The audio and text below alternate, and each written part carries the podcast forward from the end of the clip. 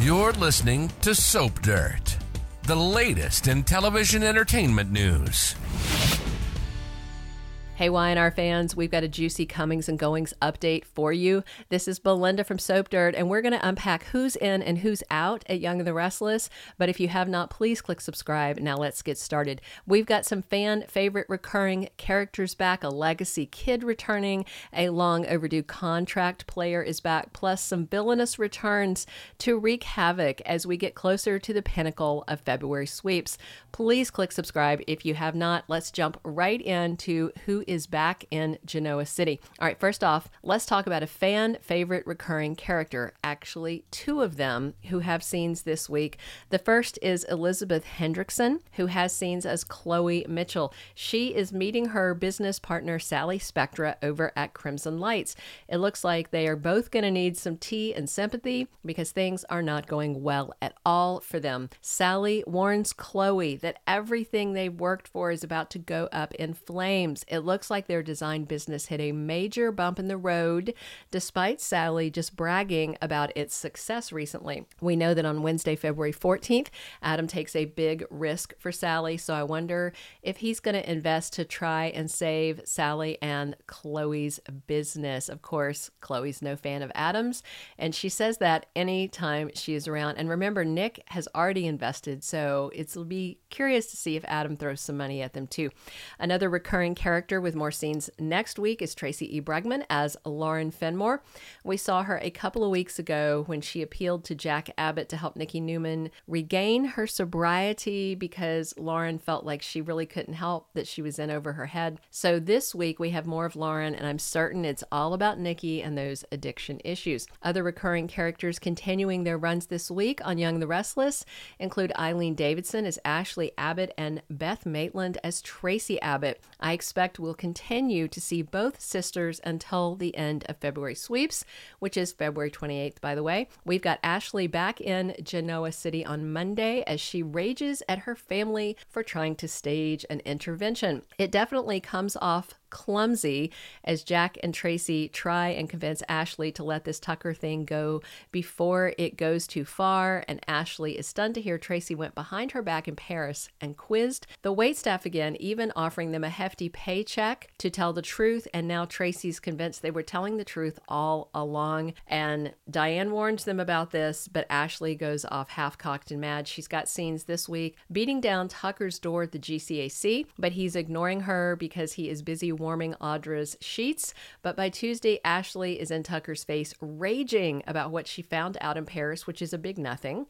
By Thursday, official Y&R spoilers say Ashley gets a painful reminder of her past. So I wonder if the family is going to take steps and if she might be hospitalized for another breakdown. It would be horrible if she is hospitalized and ultimately Tucker was gaslighting her. That would just be, oh, she would never forgive her family.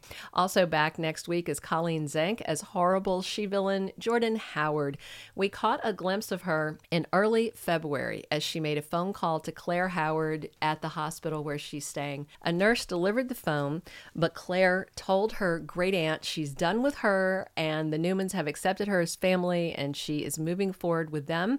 And then she told the nurse to not accept any calls from that number again. I'm certain that Claire blocking her calls is what led Jordan Howard to take her next drastic action. She burned down the jail where she was being held and now she's on the loose, although we haven't seen her since the prison break break. We've only seen Nikki Newman freaking out when she's getting phone calls with no one on the other end.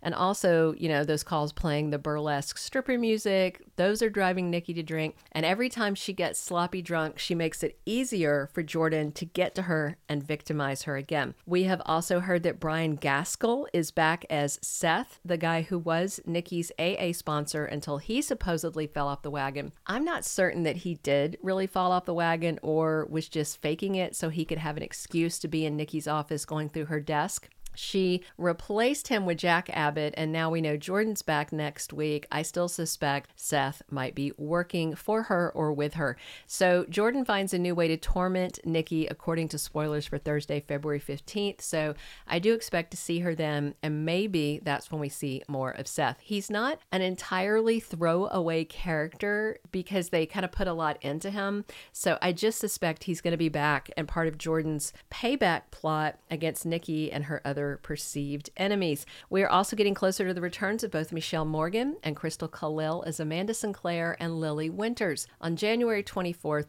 Mishael posted a video to Instagram revealing she was back on the set for a short arc as lady lawyer Amanda Sinclair. Given her role as legal counselor for Chancellor Winters, I think she might be back the same time as Lily. And I know many viewers are hoping she's back to drop the hammer on cheating, lying Heather and Daniel. Not only are they cheating behind his girlfriend's back, but oh, yeah, their boss is back. Devon has had enough excuses from Daniel for why he's not coming clean to Lily about what he's been doing with Heather. And at first, Daniel dissed Devon and reminded him he's a cheater too, but then he also said, Lily just wasn't strong enough to hear this right now. Come on, guys. Newsflash Lily survived prison. I'm certain that the news that Daniel has been wetting his whistle with his ex is not enough to break her. Annoy her? Sure. Break her? Not even close. Daniel is greatly overestimating his importance in her life, I feel like. With Mishael shooting in the third week of January, around the 24th, I think was when she posted 23rd or 24th, that could put her appearance at the very end of February sweeps, which wraps on the 28th of this month. So possibly the two ladies might return as the finale of sweeps along with the return of Lily Winters so they can punish those who betrayed her. So the last piece of comings and goings news is about a new character that I doubt has much in the way of time on screen but could have a sizable impact. That is Coco Nation, a tween, actually she's 8, debuting as a young girl named Nadia. She is at the same hospital where Claire Grace is in the psych ward and they have screen time together. So this kid has a convo with Claire, and I just wonder if Nadia shows up to deliver a message from her great aunt Jordan. I would not put it past Jordan to use an innocent child to deliver a creepy, threatening message to her great niece. Since Claire is no longer taking her calls, Jordan might take drastic steps and use a kid to get to her. And by the way, we also have Connor Newman back very soon. Judah Mackey has been on scene. I expect him in February sweeps as Connor is struggling with his grades. And I also wonder if J. Eddie Peck is on a time limit as Cole Howard. I just don't know how he's going to fare once Jordan is back in town. All right, that is all of the Y&R comings and goings I have for you. Please click subscribe if you haven't already. Definitely drop your comments and come back soon. We are here talking Y&R seven days a week. And as always, it is Belinda from Soap Dirt. Thank you for being a loyal listener. Follow us wherever you get your podcast because you don't want to miss the next episode.